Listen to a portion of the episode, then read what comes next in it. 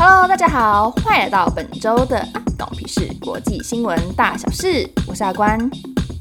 这期节目呢，每周会播报三则国际新闻，有兴趣的同学们就跟着我一起听下去吧。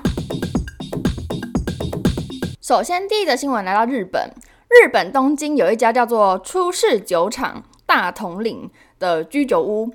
那这家居酒屋，它在 Google 评论上面只有一点二颗星，但是人家却因为这样子成为每天大排长龙的名店。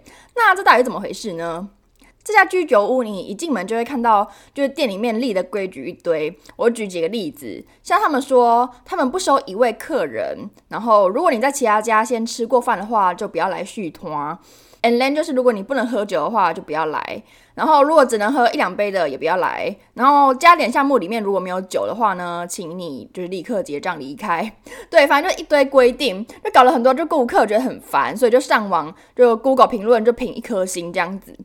然后结果就是有个日本网友呢，他也是到这家毛很多的居酒屋吃饭之后，就觉得天哪，就是绑手绑脚的好啊，咋这么我加点凭什么就是不能只点一根？烤玉米或是一根烤鸡胸肉串，非得还要加酒这样子，对，他就好阿杂，好烦哦。所以就是搞了这个顾客呢，就是上网 po 说，哦，这是这家居酒店就是毛有多啊，怎么为什么连一个人都不能来啊？然后呃，反正我刚刚讲那些规定，就是被束缚，被束缚着，对。就因为这样子呢，很多的顾客都觉得这样很烦，就一直评很低的星嘛，所以他的这个 Google 评论就只剩一点二颗星。结果这家店就因为有了世界评价最低的居酒屋的这个 title，就突然大红大紫。你看我们怎么来捉摸运势这个东西，完全不懂，完 完全为什么那个 Google 评价变很低也可以，就是变成大排长龙名店。好，Anyway，就反正就因为这样子呢，就是这家店突然每天就是。都有人在外面排队，然后因为就是要朝圣这个的关系嘛，就朝圣。哎，到底是哪家居酒店那么 GY 啊？就是哪哪家居酒店是就是世界的名店呢？世界评价最低的名店呢？就是很多人来排队来吃这样子。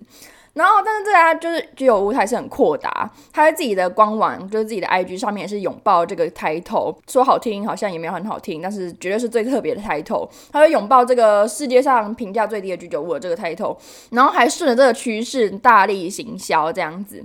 然后听说就是至今他们店内就开始加了很多其他阿里阿杂的，就是规定。然后这个居酒屋的老板他在采访的时候还很认真的说。如果你们客人想要被好好对待，那你们就得先成为一个好客人。我想说，天哪，这这老板这个坚持是就是小可爱，就蛮可爱的，还没错。但是呢，小女子我就是完全就是被规定排除在外的苦主，我就是老板口中的坏客人。为什么呢？因为我超常一个人去吃饭，喝酒呢，要是跟别人去喝酒，也是最多就喝一杯，然后两杯这样子，因为就是。本人我也是不太能喝酒，对，完蛋就是疯狂踩雷，因为他刚刚就说，他说不能喝酒，不要来，完蛋了，然后只能喝一两杯也不要来，欸，就是我，然后加点项目里面没有酒的话，请立刻结账离开，我就只能喝一杯，是要怎么加点酒啦？对，反正我就是直接被这个规定给排除在外。总之，这家居酒屋他就办到了 Google 评论一点二颗星，然后同时也是排队名店，对，非常冲突，非常冲突。害我想到就是前阵子就是台北某知名咖啡厅，大家应该都就知道这个新闻。那我就简短讲一下，就是呃这家某知名咖啡厅呢，它原本是一个很红、需要预约排队的名店。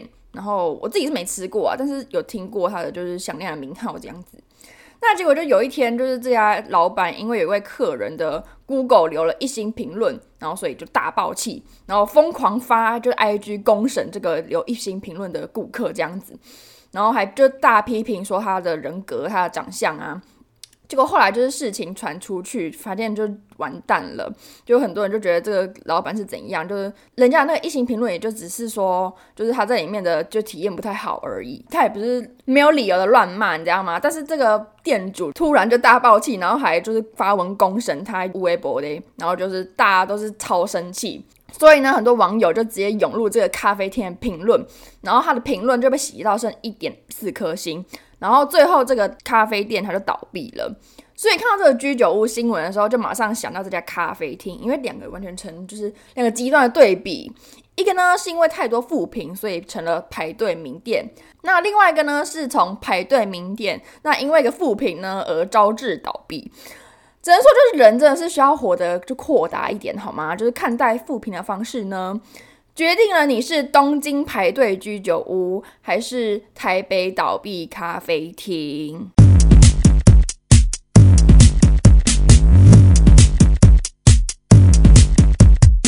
最近期末到了，想必很多住宿生都需要打包行李搬宿舍。来，是不是听到觉得很哀怨？我懂，我懂。所以准备了这条新闻呢，听完帮你各位都会毛起来打包宿舍。美国洛杉矶有个家庭，他们在打扫祖父的房子的时候，意外发现了超多包用布袋装起来的硬币。那这些硬币呢，是美国四十年前就停止制造的旧版一美分铜币。来，一美分就代表零点零一块美元，那大概是台币零点三块钱，就是非常非常非常小的硬币这样子。然后这些全部装满硬币的布袋加起来呢，居然有一百万个。那他们就决定把这些铜币放到网站上就转卖，然后底价呢是两万五，大概是台币七十五万，换算下来每个小小的铜币也是翻了二点五倍在卖。这些整理祖父房子的家属们也是没想到说，诶，居然整理整理阿公的房子，居然会留了一堆小硬币，然后积沙成塔。多年后呢，居然也是一笔大财富，真是太强了。希望正逢就是期末搬迁的各位呢，听到这则新闻，也能抱着就是淘金的热血去打包行李。那为什么讲呢？就是一副期末搬迁不关我的事情的感觉呢？是因为贤惠如我早在上个礼拜五就已经打包好了，哈哈，每次讲起来就是再度爱上我自己呢。And then 就是一定要夸耀一番，讲给你们听。我上礼拜五就已经打包好了哟，是说也是没有翻到任何一个硬币的。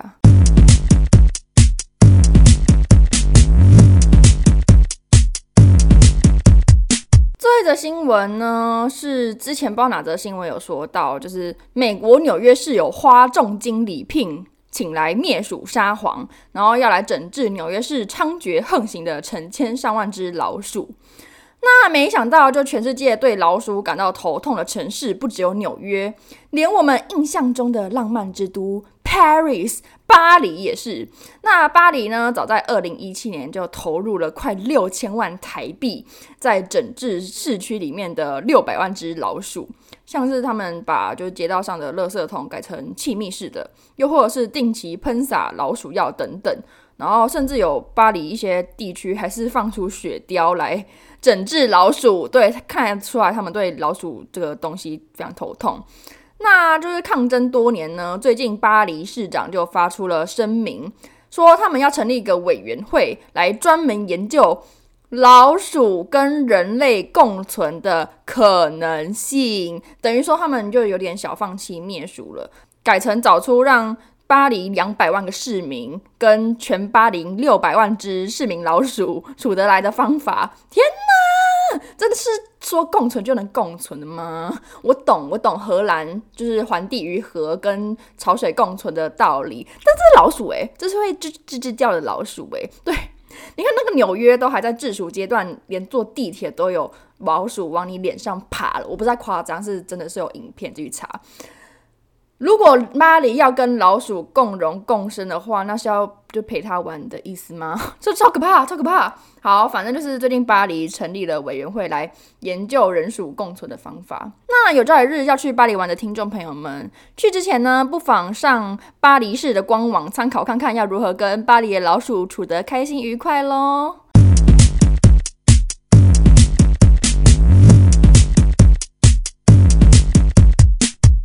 是本周的有话大声说时间。那本周的有话大声说，我要跟你们分享我最近的小烂事。就是这礼拜一的时候，我带着我的笔电去嗯图书馆，然后用东西这样子。然后那个图书馆呢，是我比较不常去的那个图书馆。然后因为快中午的时候，发现我的电量快没了，但是就一点的时候要开会。然后我就想说，应该图书馆可以借吧，因为我之前在另外一个图书馆的时候，一样是学校里面的另外一个图书馆的时候，都是可以压证件，然后借充电线的。然后那时候我又去一楼的柜台问说，诶，那可不可以借一下，就是阿速 s 的笔电充电线？然后呃，一楼那个柜台的人，他就说：“哦，那那个要去四楼借哦。”然后我就搭电梯到了四楼，然后到了四楼之后，有一个姐姐，呃，可能快三十了，因为就有一个人，我就问他说：“哎，可以借一下就是笔电充电线吗？就是 ASUS 的笔电充电线。”然后他就听到之后，他说：“ASUS 的笔电充电线。”然后他开始把他的柜，就是柜台的前端的所有柜子都打开，然后找一找好像没有，之后又到后面的大柜子全部这样打开打开。然后我想说，好吧，这姐应该也是不知道他们的给西有什么。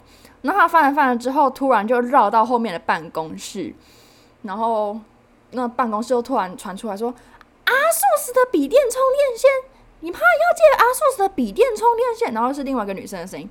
然后那位刚刚那位姐姐呢，就拖出来两位就阿姨出来，然后有一个阿姨就隐形人，她只是出来助阵的，那没差。好，另外阿姨呢是短发阿姨，她是主要的发声人，他就开始就叉腰问我说：“同学，你要借什么？”